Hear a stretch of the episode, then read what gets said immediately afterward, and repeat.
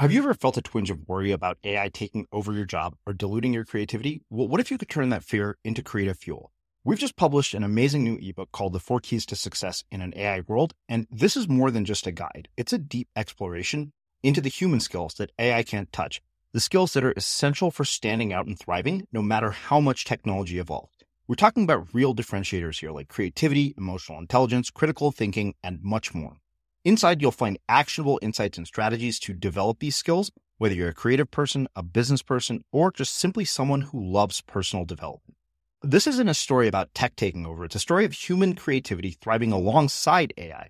Picture this AI as your creative co pilot, not just as a tool, but a collaborator that enhances your unique human skills. The Four Keys ebook will show you exactly how to do that and view AI in a new way that empowers you instead of overshadows you. Transform your creative potential today.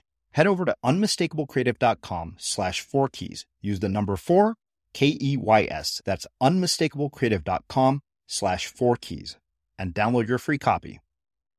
The whole quest in life is one of discovering that innate divinity, that innate connection that we have with that universal creative timeless force, you know, that is out there. And there are certain practices that can help take us there and one life may be enough or it may not. And if it's not, then there is the afterlife, which is that after a while you come back and you're reincarnated because life is school and the goal is to help advance your consciousness to get to that place. And you'll keep recycling ultimately until you get there. And along the way, while we may not have memories of our past lives, there is this thing called karma, which is the connective tissue between our past, our present, and our future and that's you know the energies that we create in the world and what we put out there and the consciousness with which we operate and the habits that we you know take on. Reincarnation as a vehicle through which to give us a second chance and a third chance and keep us growing and karma as that connective tissue I'm Srini Rao, and this is the Unmistakable Creative Podcast, where you get a window into the stories and insights of the most innovative and creative minds who've started movements, built thriving businesses, written best selling books, and created insanely interesting art. For more, check out our 500 episode archive at unmistakablecreative.com.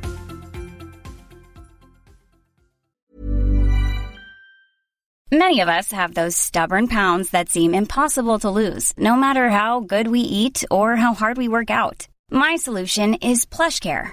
PlushCare is a leading telehealth provider with doctors who are there for you day and night to partner with you in your weight loss journey. They can prescribe FDA-approved weight loss medications like Wegovy and Zepbound for those who qualify. Plus, they accept most insurance plans. To get started, visit plushcare.com slash weight loss. That's plushcare.com slash weight loss. Hey, it's Ryan Reynolds, and I'm here with Keith, co-star of my upcoming film, If, only in theaters May 17th. Do you want to tell people the big news? All right, I'll do it. Sign up now and you'll get unlimited for $15 a month in six months of Paramount Plus Essential Plan on us. Mintmobile.com slash switch. Upfront payment of $45 equivalent to $15 per month. Unlimited over 40 gigabytes per month. Face lower speeds. Videos at 480p. Active Mint customers by 531.24 get six months of Paramount Plus Essential Plan. Auto renews after six months. Offer ends May 31st, 2024. Separate Paramount Plus registration required. Terms and conditions apply if rated PG. There's never been a faster or easier way to start your weight loss journey than with PlushCare PlushCare accepts most insurance plans and gives you online access to board-certified physicians who can prescribe FDA-approved weight loss medications like Wegovy and Zepbound for those who qualify. Take charge of your health and speak with a board-certified physician about a weight loss plan that's right for you. Get started today at plushcare.com slash weight loss. That's plushcare.com slash weight loss plushcare.com slash weight loss. Cool fact, a crocodile can't stick out its tongue. Also, you can get health insurance for a month or just under a year in some states. United Healthcare short-term insurance plans, underwritten by Golden Rule Insurance Company, offer flexible, budget-friendly coverage for you. Learn more at uh1.com. I'm Sandra, and I'm just the professional your small business was looking for. But you didn't hire me because you didn't use LinkedIn jobs. LinkedIn has professionals you can't find anywhere else, including those who aren't actively looking for a new job, but might be open to the perfect role, like me. In a given month, over 70% of LinkedIn users don't visit other leading job sites. So if you're not looking on LinkedIn, you'll miss out on great candidates like Sandra. Start hiring professionals like a professional. Post your free job on linkedin.com slash people today. As creators, we're always on the move. Whether it's a live podcast event, a pop up shop, or a workshop, we're constantly interacting with community, and that's where Tap to Pay on iPhone and Stripe comes in. Imagine this you're at a live event, a listener loves your merch, or a participant wants to sign up for your course on the spot. With Tap to Pay on iPhone and Stripe, you can accept their payments right there and then, right from your iPhone, so there's no extra hardware or no delays. Total game changer. It's not just for creators, any business owner can do this. It's about making transactions smoother and much more personal, growing your business in your way. We've been using Stripe for our products and courses for a long time, and now with Tap to Pay on iPhone, you can take your business to the next level too. So visit stripe.com slash tap iPhone to learn more. Remember, folks, with Tap to Pay on iPhone and Stripe, your business is always at your fingertips.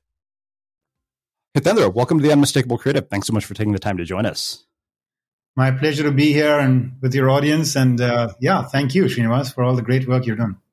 Oh, thank you. So I, I found out about uh, your work by way of somebody on your team who wrote in to tell me uh, a little bit about what you do. And, uh, you know, I think to me, what intrigued me so much about your story is you're this sort of walking paradox of blending, you know, sort of this very intellectual side with this very spiritual side. So I, I want to start with what I feel is a very fitting question given the nature of your work. Uh, and that is what religious or spiritual beliefs were you raised with, and how did those end up impacting the choices that you've made throughout your life and your career? It's a beautiful question. Um, I was born and raised in India uh, as part of the, um, you know, the mainstream faith of Hinduism there.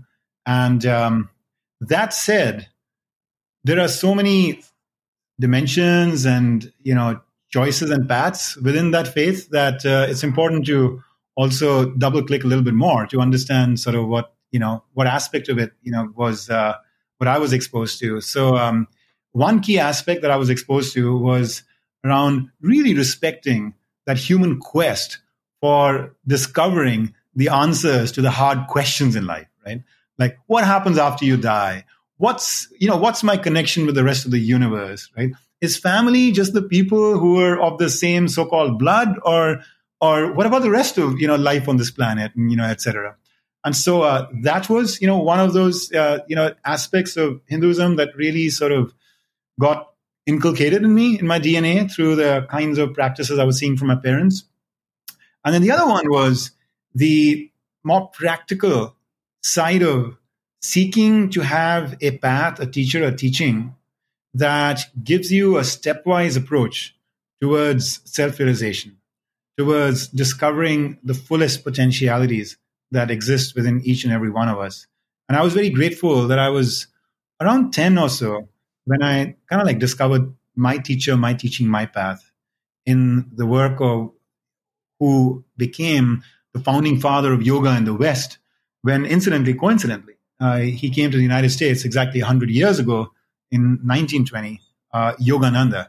And uh, his teaching, his um, his uh, way of translating timeless, you know, scriptural wisdom into a practical modern form and seeking to blend Eastern and Western into one integrated view of what like a good life can be about was something that I picked up from my faith, but also taught me to embrace and appreciate truth from wherever it comes in the universe.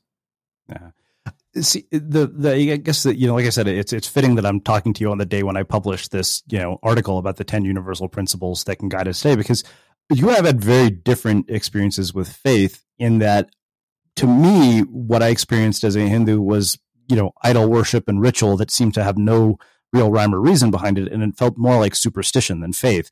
And the thing is that you know it seems like you were exposed to very sort of deep questions about the meaning of life at a very, very early age.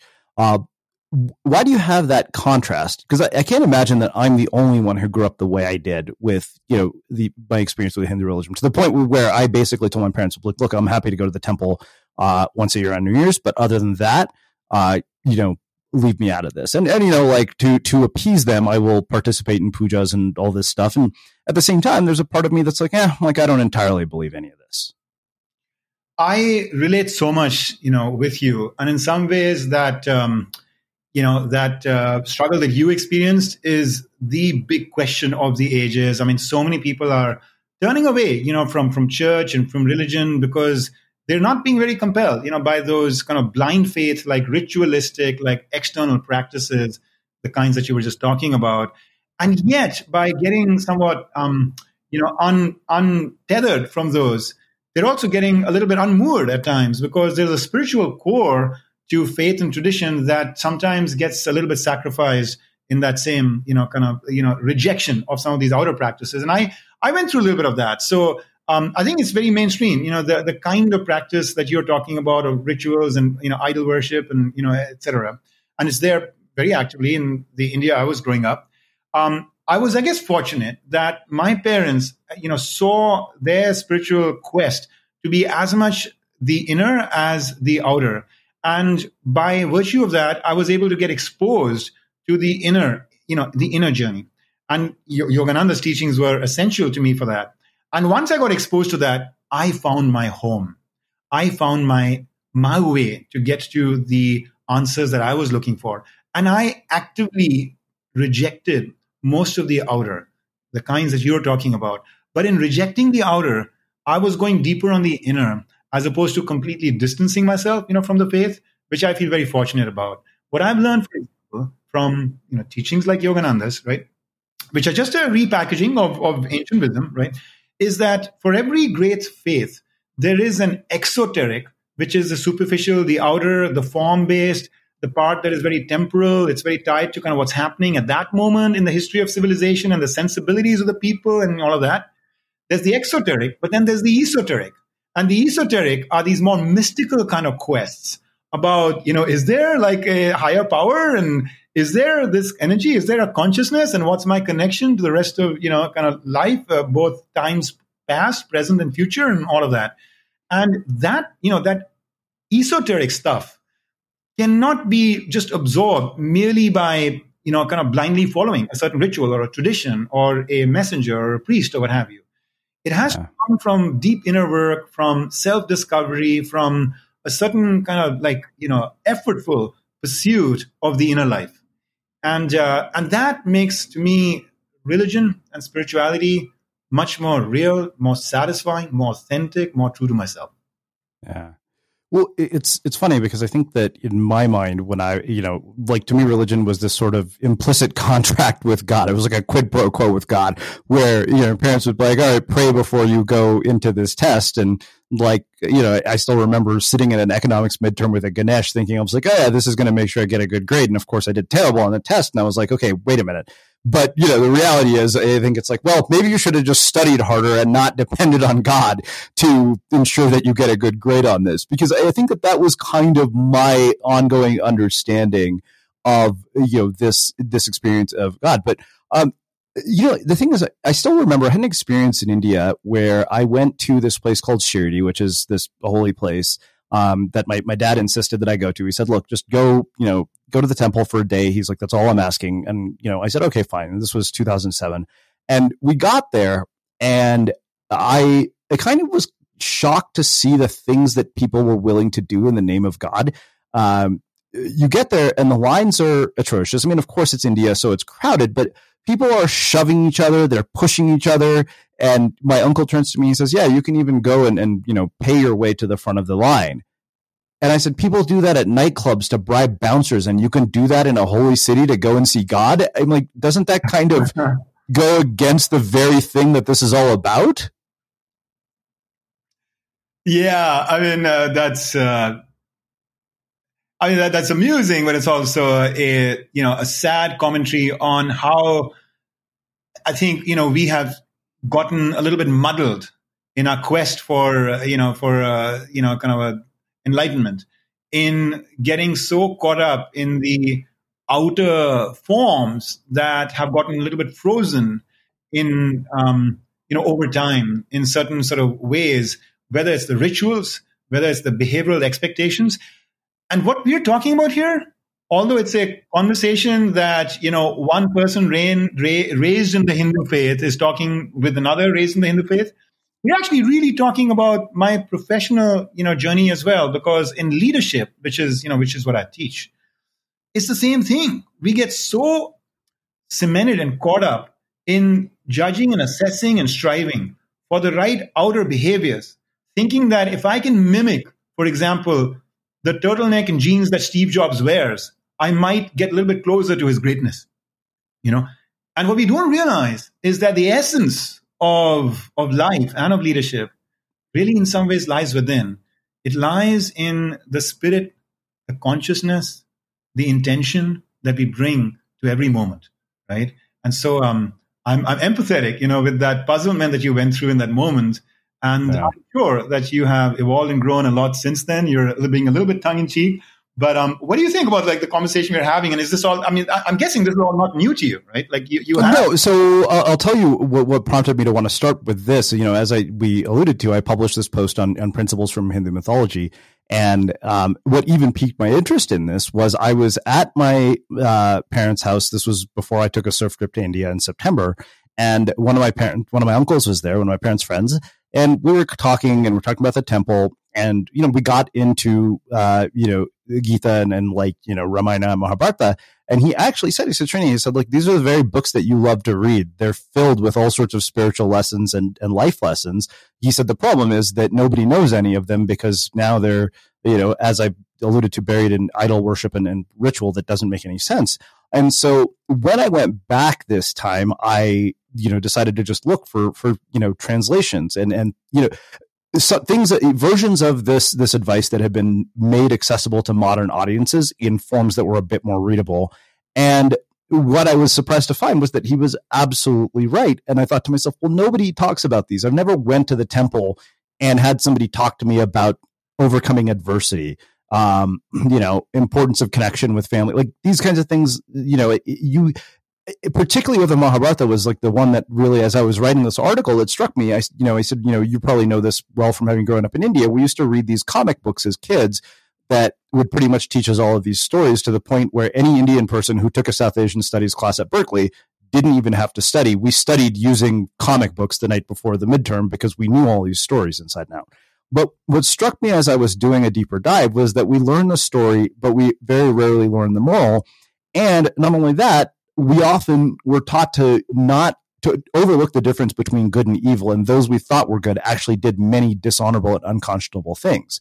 So the thing is, I think for me, there was a difference between faith and superstition. And to me, a lot of what I'd experienced felt a lot more like superstition.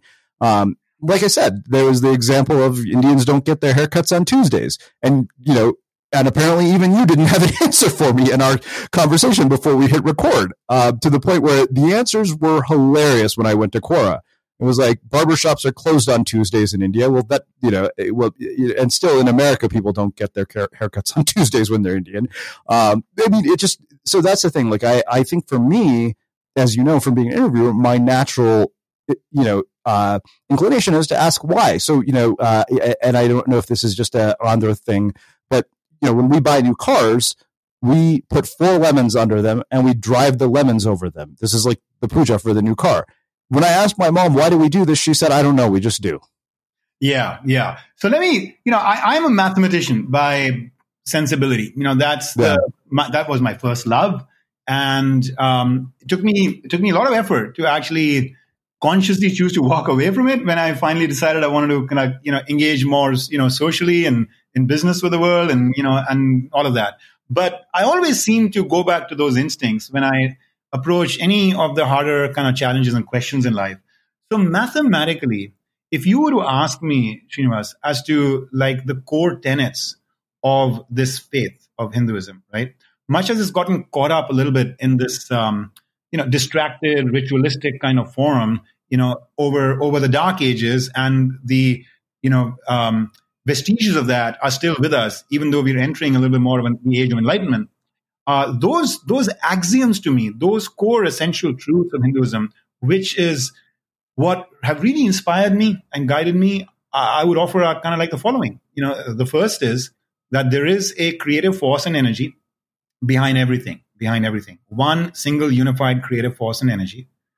The second is that that creative force is not distinct from you and me and from the you know objects around us it is actually that each of us is a drop of that ocean and not just are we a drop of that ocean we are the whole ocean in the drop that we are and the whole quest in life is one of discovering that innate divinity, that innate connection that we have with that universal creative timeless force, you know, that is out there.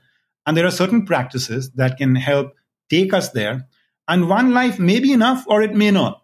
And if it's not, then there is the afterlife, which is that after a while you come back and you're reincarnated because school, because life is school.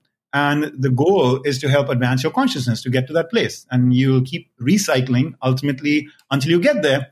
And along the way, while we may not have memories of our past lives, there is this thing called karma, which is the connective tissue between our past, our present, and our future.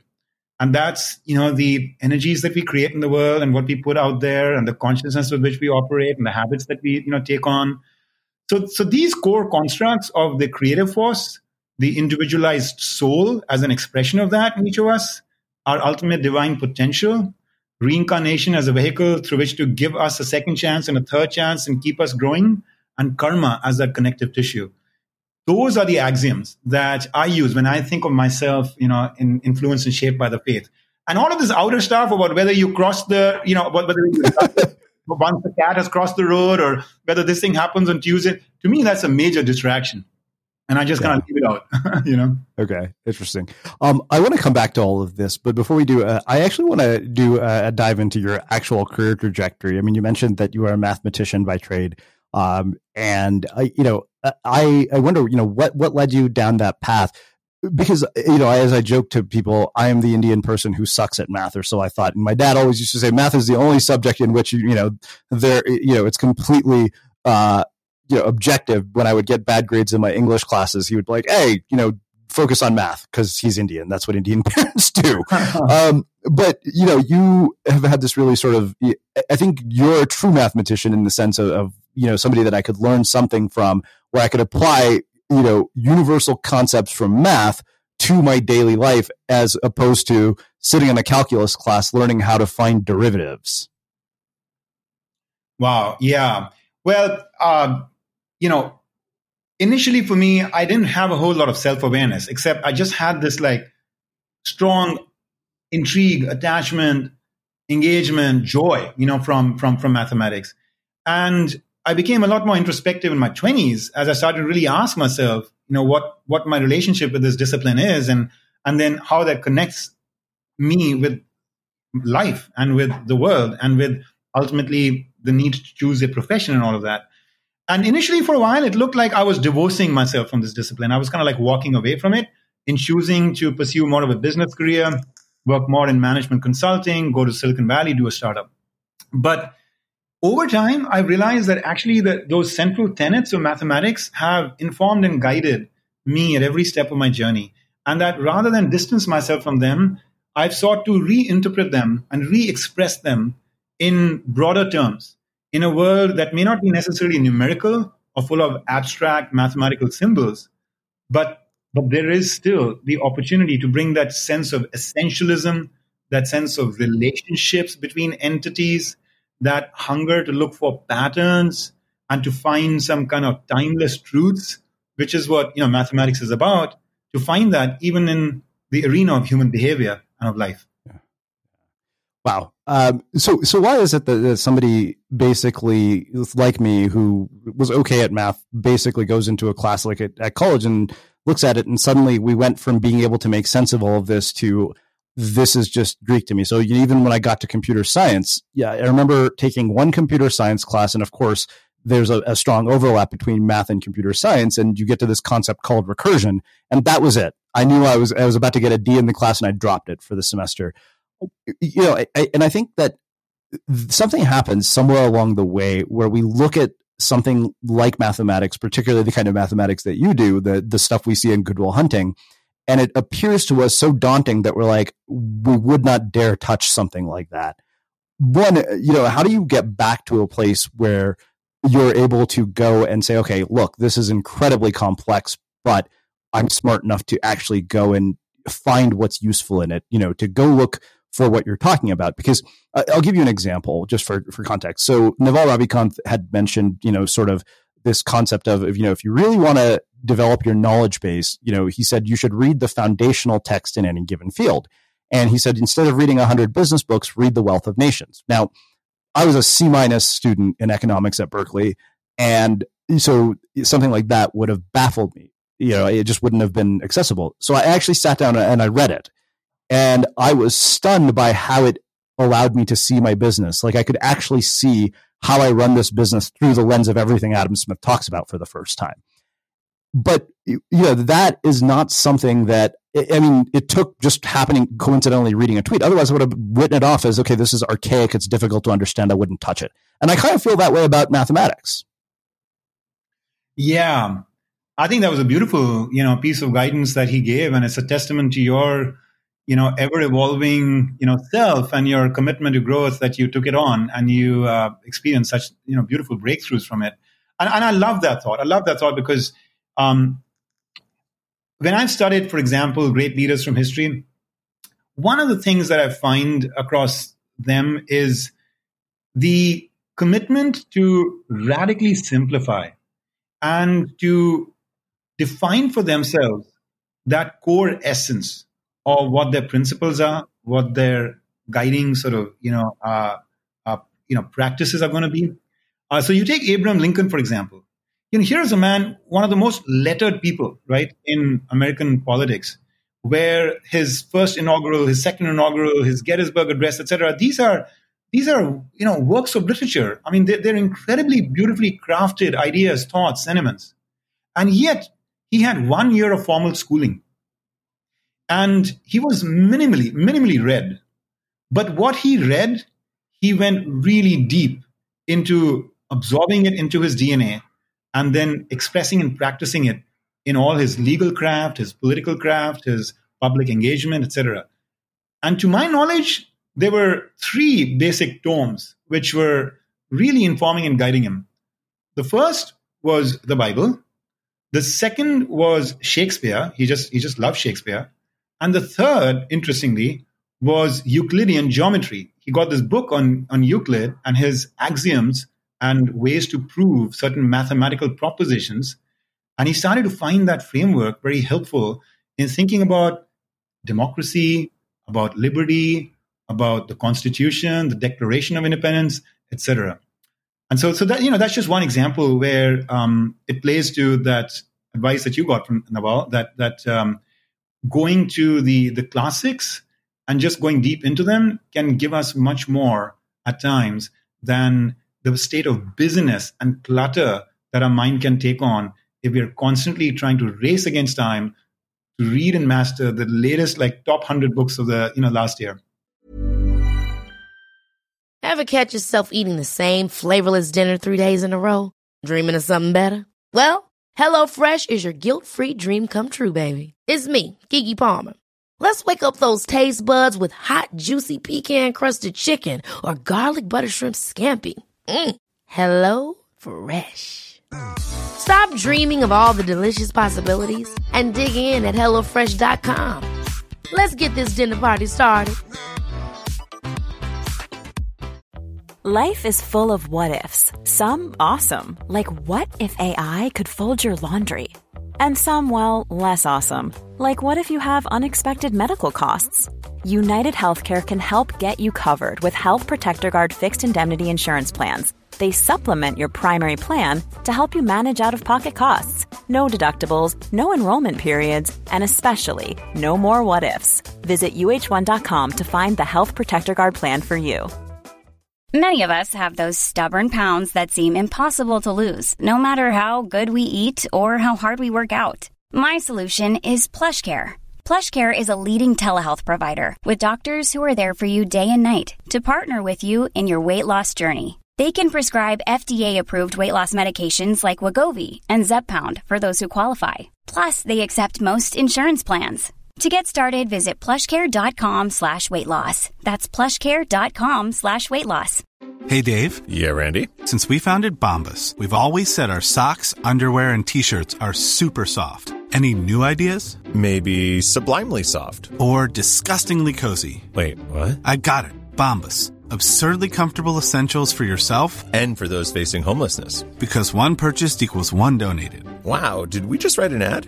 Yes. Bombas. Big comfort for everyone. Go to bombas.com slash ACAST and use code ACAST for 20% off your first purchase. Quality sleep is essential. That's why the Sleep Number Smart Bed is designed for your ever evolving sleep needs. Need a bed that's firmer or softer on either side? Helps you sleep at a comfortable temperature? Sleep Number Smart Beds let you individualize your comfort so you sleep better together. JD Power ranks Sleep Number number 1 in customer satisfaction with mattresses purchased in-store. And now, save 50% on the Sleep Number limited edition Smart Bed for a limited time. For JD Power 2023 award information, visit jdpower.com/awards. Only at a Sleep Number store or sleepnumber.com.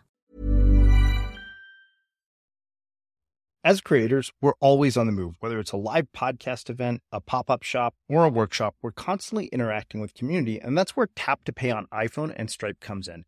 Imagine this. You're at a live event, a listener loves your merch, or a participant wants to sign up for your course on the spot.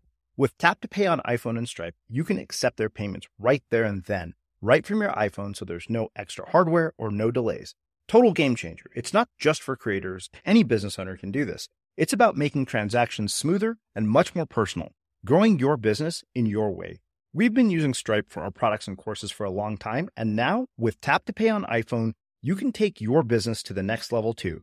So visit stripe.com slash tap iPhone to learn more. Remember, folks, with Tap to Pay on iPhone and Stripe, your business is always at your fingertips. Yeah. Um, well, I think that that makes a, a, perfect segue to one other piece of this I want to talk about. You, having heard our interviews, probably know that there's no way you and I are going to get out of this conversation without me wanting to talk to you about mm-hmm. education. Um, you've been a professor. Um, you are a professor. And so the thing that I wonder, you know, as I, I jokingly say, I'm a failed byproduct of, of the traditional education system. I mean, even though I'm, I'm not really, but I have felt that, you know, we've created a system in which we force square pegs into round holes and it works for a lot of people. It works well enough that there's no reason to question the structure of it. Of course, now we're in a moment in history where we're being forced to finally question these institutions and structures that have been in place. And I wonder, as somebody who has worked at an educator, as an educator, not only as an educator, but in one of the most elite institutions in the country, what do you think is wrong with it? What do you think is right about it? What would you change about it from your vantage point? You know, I'm actually very touched that you asked me that question because uh, you hit upon a chord that has been really active in me over the last few months.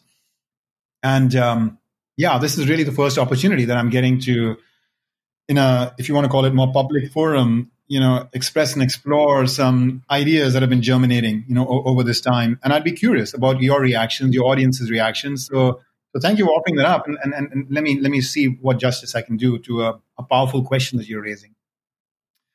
First of all, um, you know, my personal education was in the uh, system in India, uh, all the way through school and then college, and then I came to the United States for graduate school. Uh, since then, I have operated here in the United States, and therefore my exposure, certainly over the last couple of decades or so, has been more to American institutions, and uh, so I can speak a little bit more, you know, to those. But some of the comments I'm, I'm going to offer, I think, are applicable probably for school and university systems uh, for, for for a large part of the world.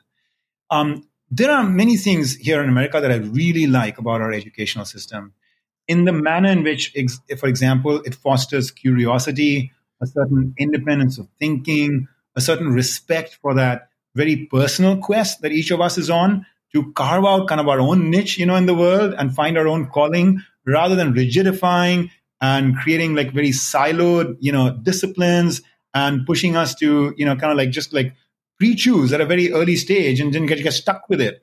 The capacity to reinvent yourself, to stay ever curious, to um, open people up to various kinds of educational immersive like opportunities all the way through the life etc uh, is is an aspect of higher education in america that i am really grateful for and i feel has been a strong force in a culture that you know while it's under siege in many regards is still got many leading light aspects to it right in terms of what it can offer the world.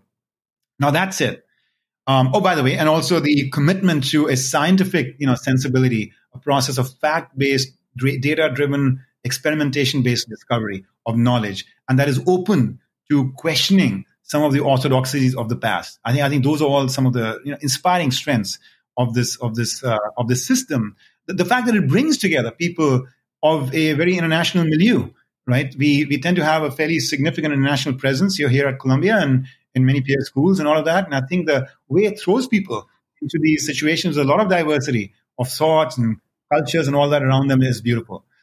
What I think we need to do though to reimagine and reinvent these institutions and education for the kind of humanity that we see so much of a yearning and striving today from people, from society to want to sort of enter, to want to kind of like walk into is, is the following. I think that what's missing is an appreciation that we are not just functions of our intellect. We are whole beings that also have heart, that have feelings, and that also have a spirit that nurtures and fires us up from within. So we need to find a way to help support the growth in that whole person, not just in the intellect. One part of that is to have more reflections and classes and learning journeys, which are around themes of you know morality, around philosophy of life, around the hard questions, the kinds we were talking about earlier, bringing in perhaps more spiritual you know, pursuits and explorations in the educational arena as well. But another part of that is to move away from purely, if you want to call it, intellectual tests of when we have mastered a certain discipline. Instead, to a place where we can demonstrably show that we have grown and developed the human condition, that you are walked out from our you know, educational program not just more informed, but also a better human being. You know, how can we how can we help you sculpt character? How can we help you tame certain bad habits? How can we help you shift certain mindsets into a more expansive and unified kind of place? Um, and so that to me is something that education hasn't yet fully mastered and understood and invested in cultivating in people. And it's something I'm giving deep thought to. It's sort of like sort of, you know, what if there was a school for life and leadership where we recognize that each of us is invited to maximize our positive impact with whatever resources that we have available to us, which keep changing and evolving over the course of our you know, career and our lives. But what are the core qualities that you and I and we all need to develop? Whether it's empathy, whether it's gratitude, whether it is inquiry, whether it is a growth mindset. What are those core qualities? And how can we create an environment where we are not making people compete for the best grades, but we are inviting them to be in a supportive learning community to practice, to stumble, to fail safely, to get feedback, to do more practice and application, and over the course of a year or two years or four years, emerge a little bit closer to being the best versions of themselves. Hmm. Okay, so so several questions come from this, as you might uh, imagine. One, do you have children? I have uh, one child, and she's a daughter, eighteen. Okay, so I'm going to come back to that um, because I have a question about that. Um, I think there's an interesting paradox at play. Now, you mentioned the the beauty of the American education system is exactly what you mentioned: the opportunity for curiosity, self discovery, all the things that we're talking about. These sort of rich, sort of you know, expansive things that go beyond letter grades and intellectual accomplishment. But the very people who get into institutions like the ones that you teach at have been conditioned their entire lives to pursue exactly that because that's how they get there. I know this as a Berkeley undergrad, which is why I asked the question about your daughter. And that's kind of an interesting paradox. So you you've been taught your entire life. I mean, particularly you grew up in an Indian family. I, I still till this day will never forget this conversation my dad was having with um, one of my, my distant relatives. We had, you know, a son in high school and my dad said, uh, what is he interested in? Does he, you know, want to be a doctor? Does he want to be a lawyer? Is he into computers? And I was like, you've limited this kid's entire future to three possibilities in high school. And my uncle replied and said, right now he's only interested in girls. I was like, smart kid. That's what he should be interested in when he's 16. Um, but again, there's that paradox at play because that is the conditioning, particularly in immigrant families, which gets us into places like a Columbia, like an MIT. So, how do you begin to unwind that when it's so deeply embedded into people's psyche by the time they arrive at a place where they have these opportunities? Because I can tell you right now that if I went back to Berkeley, I feel like I would see a different school. I remember reading this book by Ori Brafman, who happened to also be at Berkeley at the same time I was, and he talked about you know doing research in professors' labs and all these different things. And I felt like he was describing a university that was completely different than the one that I went to. So you know that that's one comment, and then the follow up to that is, what advice have you been giving your daughter about career paths, and, and how has your own experience played a role in, in how you're informing her? Yeah, no, thank you for asking. Um, on your first question, there's a quote from Yogananda that has had deep import in my life. And he says, Be in the world, but not of the world. And it is that balance between striving to go within, be the most authentic and true version of yourself, master and tame, you know, the inner demons that we have to, because being the true version of yourself doesn't mean that you can just like follow every instinct and indulge every habit or, you know, etc. It means doing a little bit of good inner kind of tilling of the soil to get to discover the, the wealth and the gold within. But as we do, as we discover the things that truly inspire us, the things that we feel uniquely gifted and prepared to offer and express in the world. The commitments that bring us so much fulfillment that we do not really feel bad about sacrificing so many of the traditional kind of material hungers of the world because we know we are following our own hero's journey. That's the but not of the world part of the quote, right? But then he also says, be in the world. And that part means we have to respect that ultimately, you know, we are in nature always going to be coexisting with the rest of nature. And there's this give and take. And there's this, you know, enrichment and service that we both gain and give to the community around us. And in doing so, there will be these traps that we can fall into of limiting ideas and thoughts and kind of like fixed, you know, kind of structures that emerge first from within our own caregivers and our family because they have those in their own unconscious way that they seek to impart to us.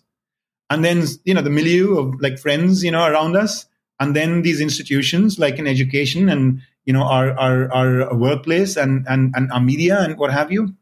And and there's you know there's this dialectic you know there's back and forth between you know being in that being in that because you want to serve. You want to you want to be in a position to kind of have meaningful engagement. You know, with you can't be a Robinson Crusoe on an island.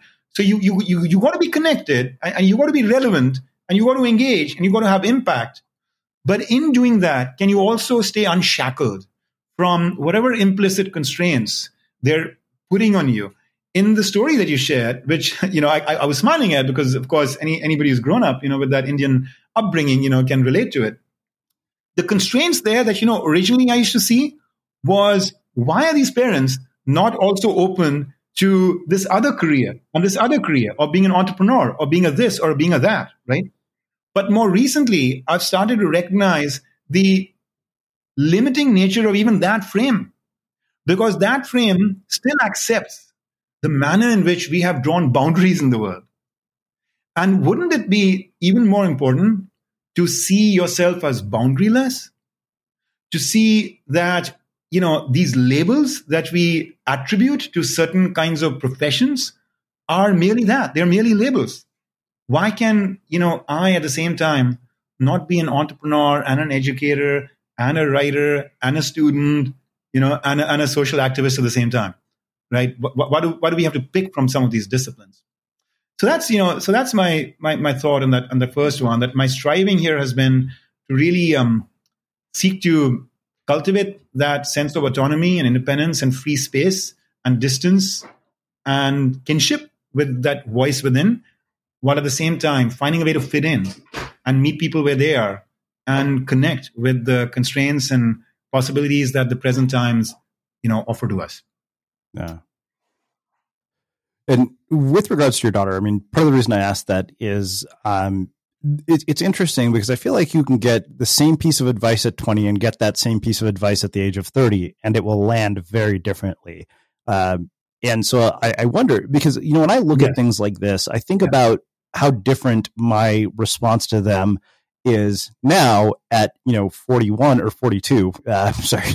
my roommate always says I keep forgetting how old I am, um, yeah. which is good. Um, but the, the thing is that now I'm much more receptive, I think partially because I've had enough life experience, enough data points to appreciate that.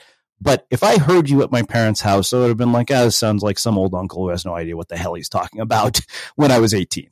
Um, so I wonder, you know, when guiding your daughter, you know, sort of with your own knowledge and your own experience, you know, how has she received it and how has that impacted her own choices? And what advice would you give to parents listening to this? Yeah, I mean, um, you know, I, I, remember, you know, so so I know you're talking about my daughter, and I'll come back to that. But I, you sparked something in me about my relationship with my father.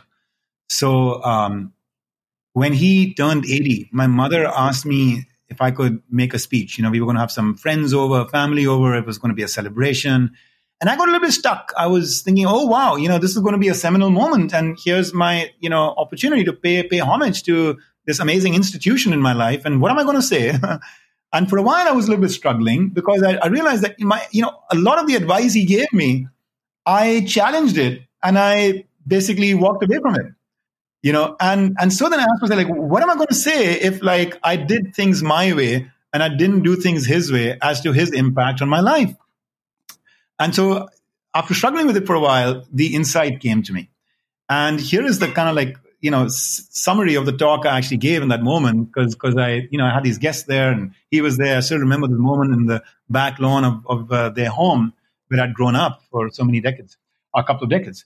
And so I you know I essentially offered the following thought, right, which is that you know my father said we you know we shouldn't have any dogs, and I wanted a dog, and we got a dog my father said like you know you should you know study here in, in this hometown and i said no i'm going to go to new delhi and, and, and i walked away my father said you should follow me in the indian civil service and be a police officer. And i said no i'm going to study mathematics. My father said x and i did y.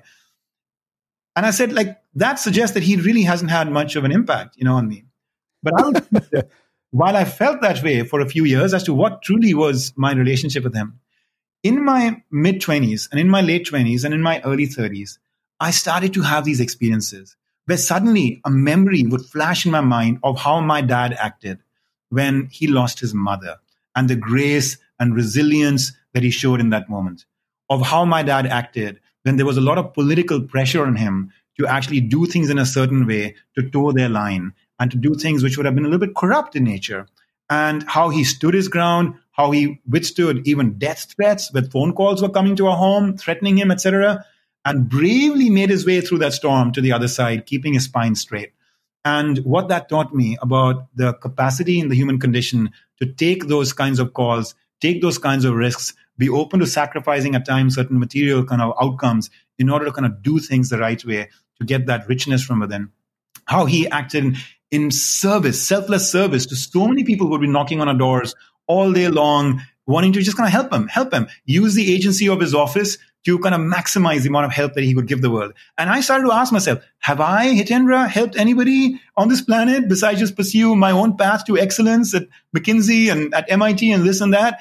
Have I actually, you know, stood to my values and really connected with them in the same deep way he did, etc.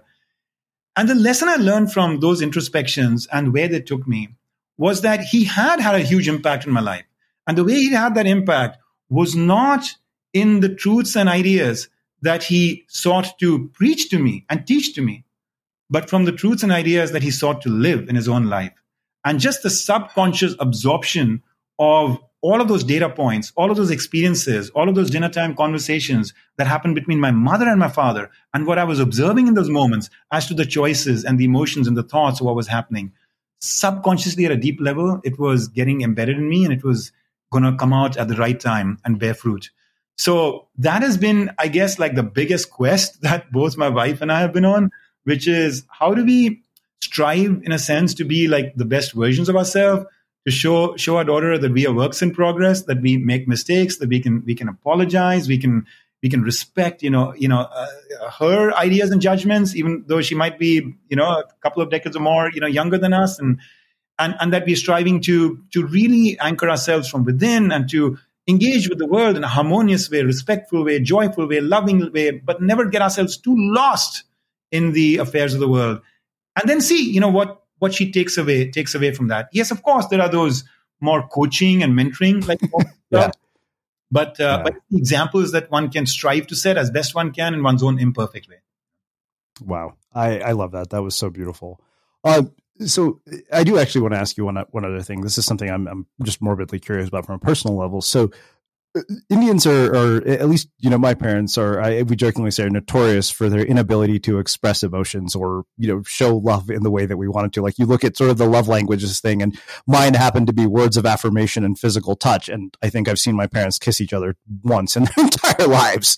Uh, but but the, the, the funny thing is that there's this other side to unconditional love, particularly in Indian communities, where it doesn't seem to matter how bad things get, how old you are, or how much your life has fallen apart. Somehow their door is always open, no matter what. That is their sort of ultimate expression of unconditional love.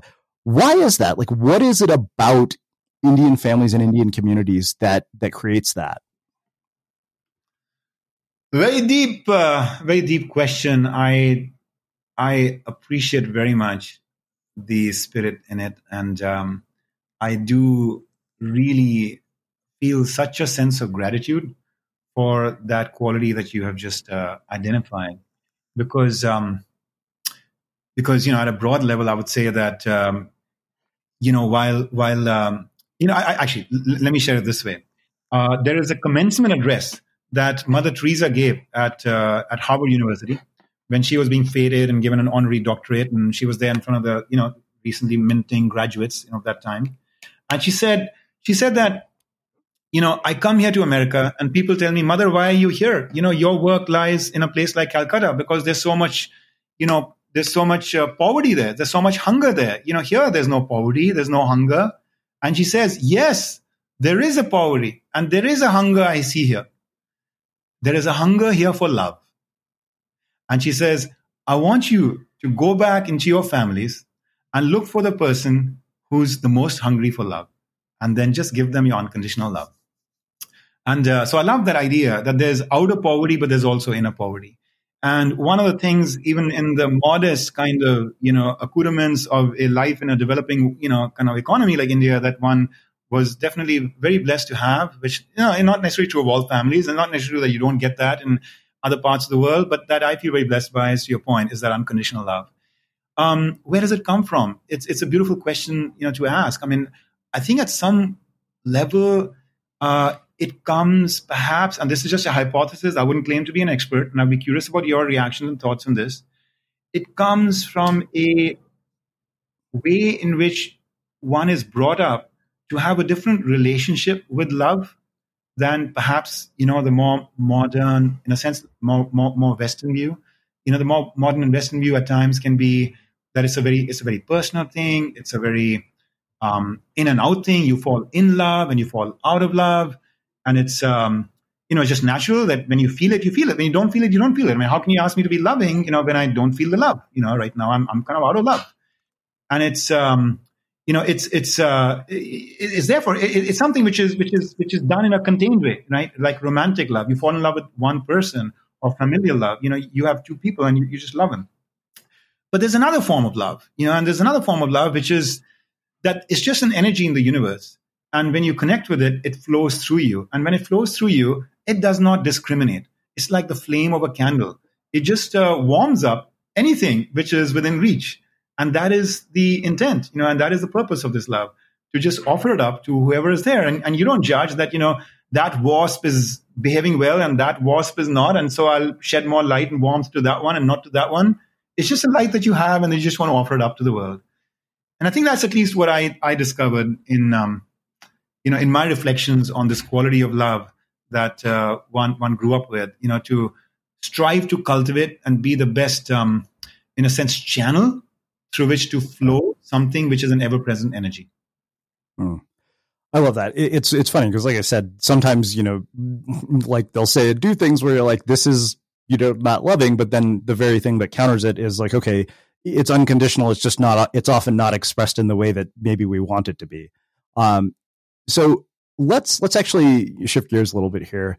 Um, and talk about this idea of consciousness. And and the reason this is is interesting to me is because um, you know I, I, was living in this town uh, you know a couple years ago, and there is like a, a, Facebook group about consciousness, and I remember calling a friend of mine who is also you know very sort of like you know uh, self aware into a lot of personal development, and uh, you know I said, hey Charmaine, can I ask you what it actually means to be conscious? Because according to this Facebook group, it means that you're out of touch with reality.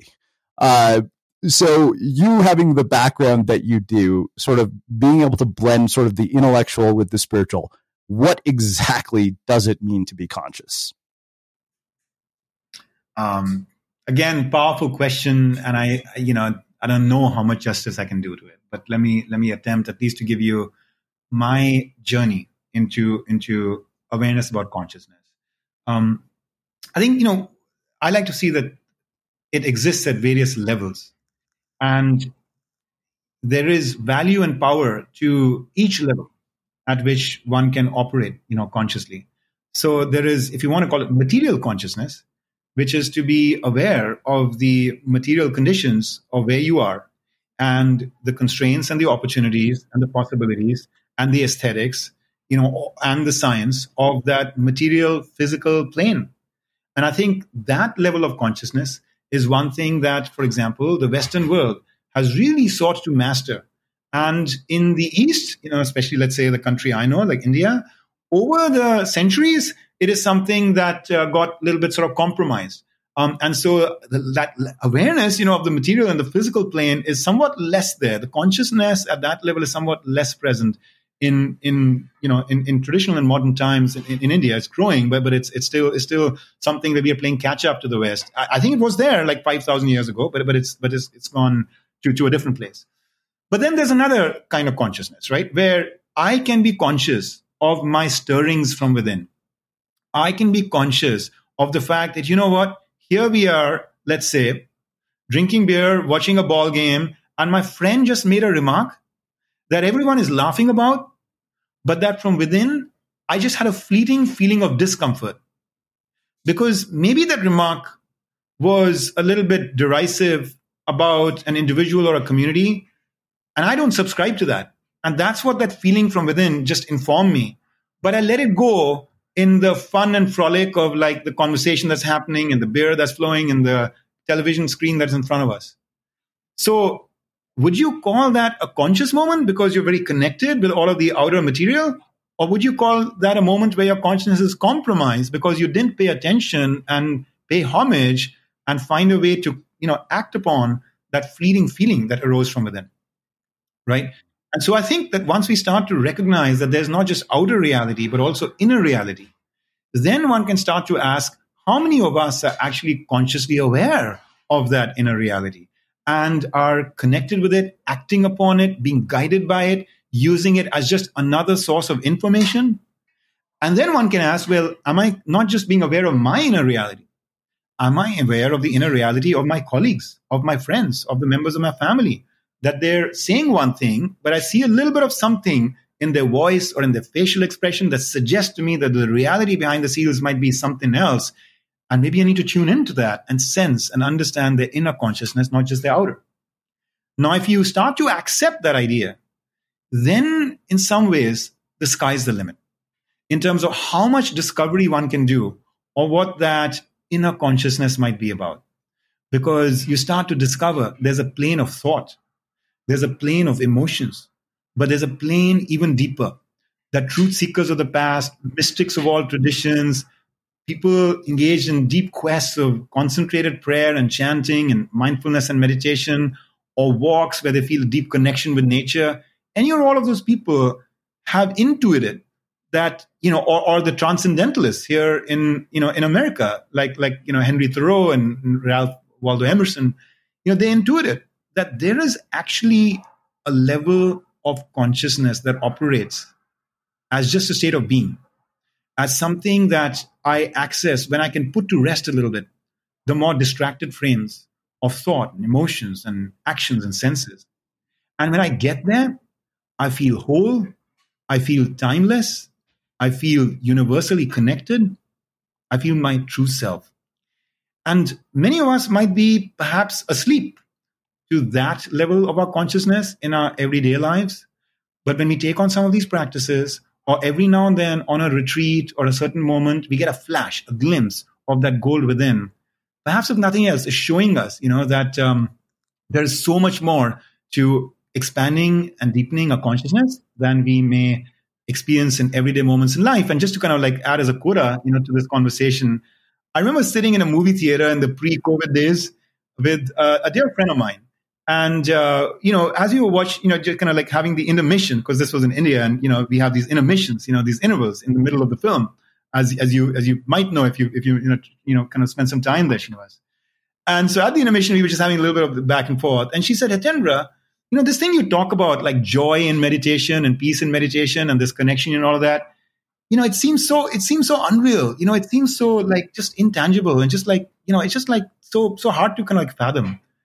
And I, I, I looked at her, you know, cause, cause, cause I was in her shoes for, for many, many years when I was drawn to this, but not really pursuing it, you know, since the age of 10 all the way to like my early 30s. But then I got into it and, and now it's been like, you know, 18 plus years. So I, I've seen both sides of it. And so I looked at her and I smiled and I said, you know, I'll tell you this. That experience of who I am is so much more real to me.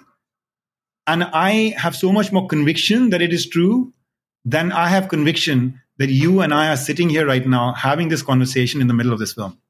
And she looked at me startled. And I said, Well, here's why. Because you and me, we are going to finish this experience. And once it's done, it's done.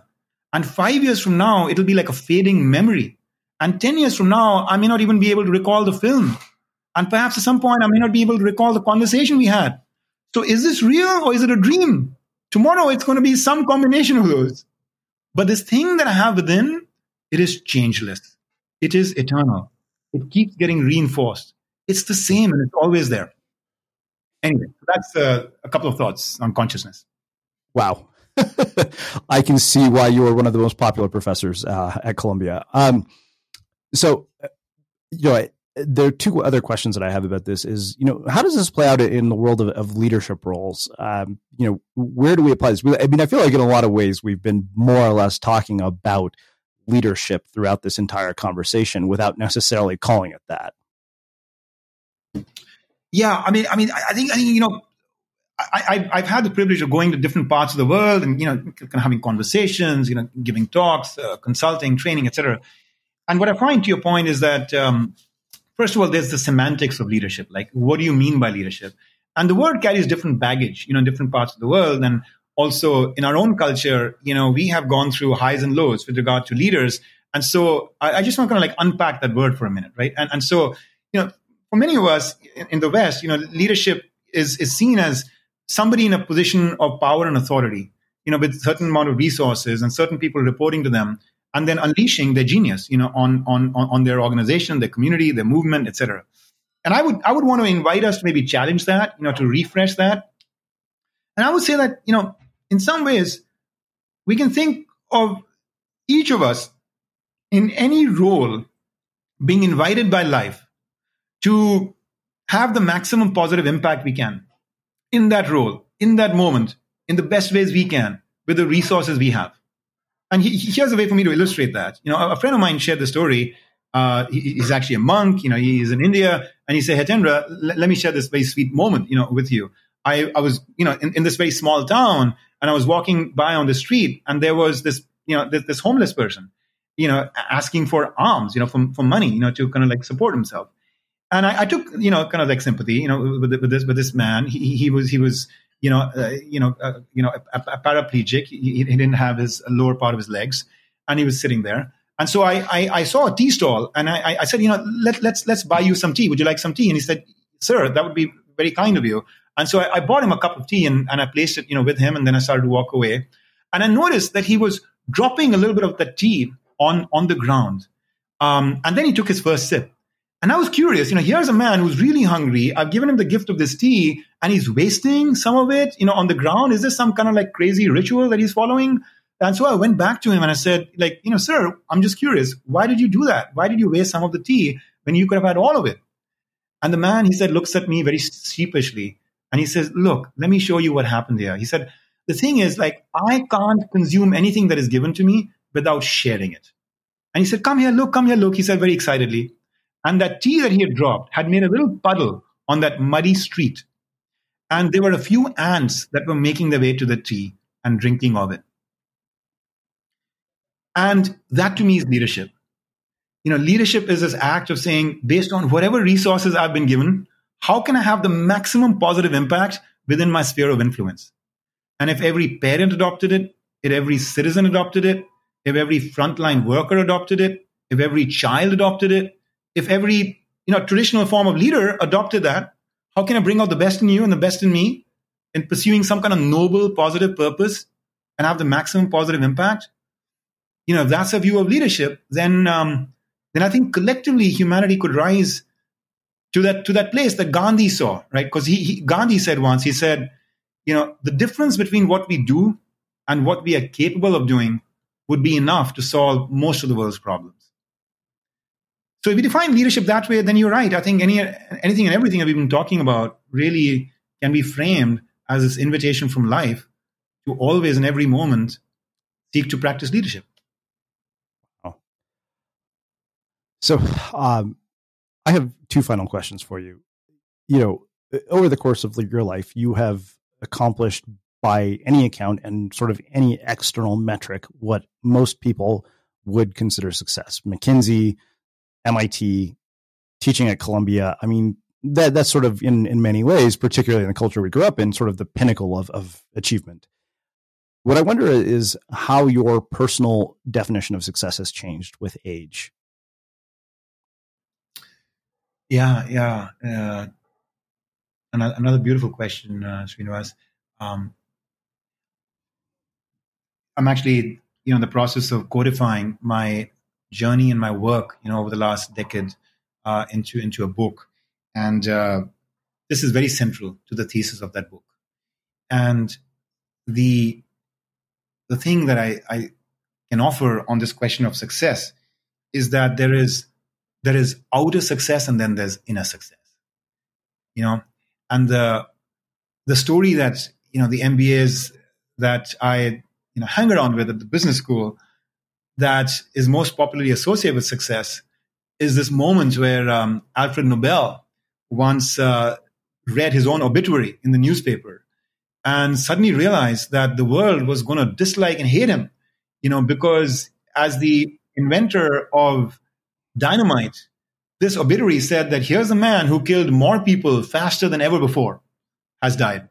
And it turned out that the newspaper had it wrong. It was his twin brother who had died, not him.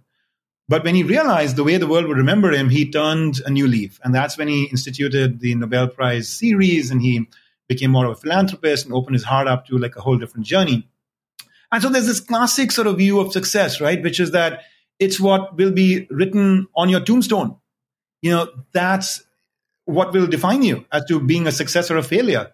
You know, what footprints you left behind the sands of time with people. But I want to I want to invite us to challenge even that idea.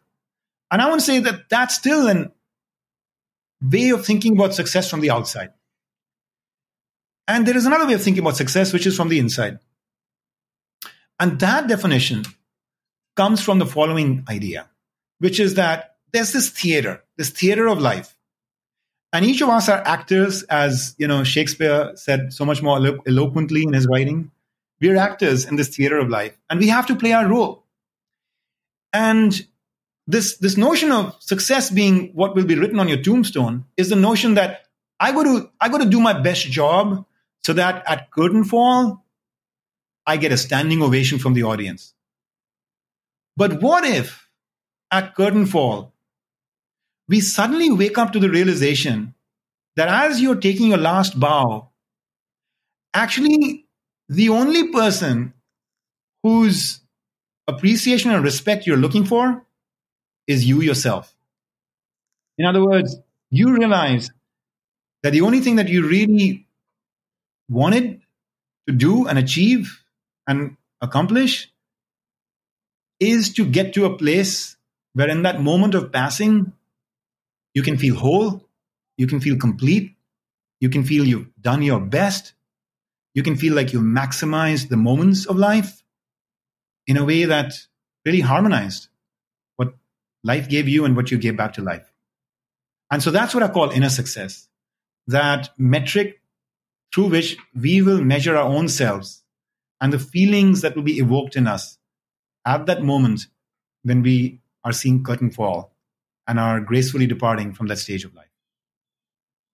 Wow. So I have one uh, final question for you, which is how we finish all of our interviews here on the Unmistakable Creative. What do you think it is that makes somebody or something unmistakable? Sorry, Srinivas, would you mind repeating that? I don't think I, I heard yeah. your question. Yeah. No worries. Um, what do you think it is that makes somebody or something unmistakable? Inner charisma. Inner charisma is where it is not merely what you're saying or doing from the outside, but it is the truths that you have lived from the insides. And they just show up in you. You don't even have to speak a word, you don't even have to perform. Just being in your presence can somehow activate that consciousness in others. I've seen that from my studies of some of these, you know, inspiring figures and from the presence of some of these kinds of people that I've had the privilege of spending time with. Um, you know, for example, in my study of, you know, Steve Jobs, I mean, people said when you were in his presence, you just felt you could be so much more creative than otherwise. People have said that in the presence of Mother Teresa, you just felt so much more compassionate for the world, compassion for the world. You know, people have said in front of Winston Churchill in the Second World War, you just felt so much more courage. So the capacity in these people to have lived those truths in a way so that just being in their presence just invoked these soul qualities of creativity and compassion and courage. That's what I call inner charisma. And that's, I think, the ultimate signature of every individual. Is the way I think of it, Srinivas. I know you've got many brilliant answers to that question in the past. I loved that answer. Um, this has to have been one of my favorite conversations um, that I've had this year. Um, it has just been breathtaking, beautiful, eye opening. Um, I can't thank you enough for taking the time to join us and uh, share your story, your, your wisdom, and your insights with our listeners. I am so thrilled that uh, I got to share you with my audience and even learn about your work myself. I, in fact, I was thinking, I was like, why hasn't this guy written a book? So let us know when you write that book because I definitely will be one of the first people to buy it. Um, where can people find out more uh, about you, uh, your work, and everything else that you're up to? Yeah, I, am grateful, and and uh, you challenge me. You know, your your questions are deep and they're sweeping in import, and uh, you know, I had to really work hard towards making sure I could give you answers I can feel a certain responsibility and ownership over. So, so thank you for taking the audience and taking me to that profound place, which is clearly a craft that you you are a master at, uh, Srinivas. Um, and, and thank you for inviting that um, next stage connection that anyone in the audience who's interested in my work can have uh, with with my journey. Um, I would offer the following. Um, besides my teaching at Columbia, I have founded and I run an institute Mentora Institute, M E N T O R A. And so mentora.institute is our address. We primarily serve organizations in helping do leadership and culture development. And we are working as well towards more of a direct to consumer model that should be unveiled somewhere in the next year. But for now, it's a place where you can go to to understand how we serve organizations. We've done work in the public sector, we've done work with nonprofits, but a lot of our work is in the corporate sort of business world. In addition, there is my personal website, hitendra.com. So H I T E N D R A.com. And there you'll be able to sign up if you're interested for my newsletter and also for getting updates on a webcast that I run about every couple of Thursdays called Intersections, where my aspiration is to bring a guest and have conversations, at least you know, a third as stimulating as the one that you draw from your people, Srinivas, because I'm still a student, you know, of this discipline that you that you are such a master at. But in intersections, our goal is to help create these kinds of fusions, these dissolving of boundaries, these intersections between purpose and profit, and inner and outer, and east and west, and science and spirituality, and, and beyond. So, uh, yeah, I'd certainly be happy and encouraging of anyone who's so drawn to it to come to hitendra.com as well. Thank you for the opportunity. I'm, I'm deeply honored and privileged to be part of this. Absolutely, I'll be reaching out to you when I get closer to having the book be announced and published. And grateful for all the work that you're doing to bring curiosity and a deep sense of connection and reflection to a world that is hurting and really yearning and needing that. Thank you, Srinivas. Thank you. And for everyone listening, we will wrap the show with that. Thank you for listening to this episode of the Unmistakable Creative Podcast. While you were listening, were there any moments you found fascinating, inspiring, instructive, maybe even heartwarming? Can you think of anyone, a friend or a family member who would appreciate this moment? If so, take a second and share today's episode with that one person because good ideas and messages are meant to be shared. Ever catch yourself eating the same flavorless dinner three days in a row? Dreaming of something better? Well, HelloFresh is your guilt free dream come true, baby. It's me, Keke Palmer. Let's wake up those taste buds with hot, juicy pecan crusted chicken or garlic butter shrimp scampi. Mm. Hello Fresh. Stop dreaming of all the delicious possibilities and dig in at HelloFresh.com. Let's get this dinner party started.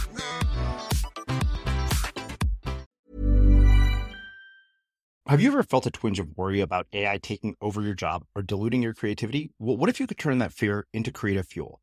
We've just published an amazing new ebook called The Four Keys to Success in an AI World, and this is more than just a guide. It's a deep exploration into the human skills that AI can't touch, the skills that are essential for standing out and thriving, no matter how much technology evolves. We're talking about real differentiators here like creativity, emotional intelligence, critical thinking, and much more. Inside, you'll find actionable insights and strategies to develop these skills, whether you're a creative person, a business person, or just simply someone who loves personal development. This isn't a story about tech taking over. It's a story of human creativity thriving alongside AI. Picture this AI as your creative co pilot, not just as a tool, but a collaborator that enhances your unique human skills. The Four Keys ebook will show you exactly how to do that and view AI in a new way that empowers you instead of overshadows you. Transform your creative potential today. Head over to unmistakablecreative.com slash four keys. Use the number four, K E Y S. That's unmistakablecreative.com slash four keys and download your free copy.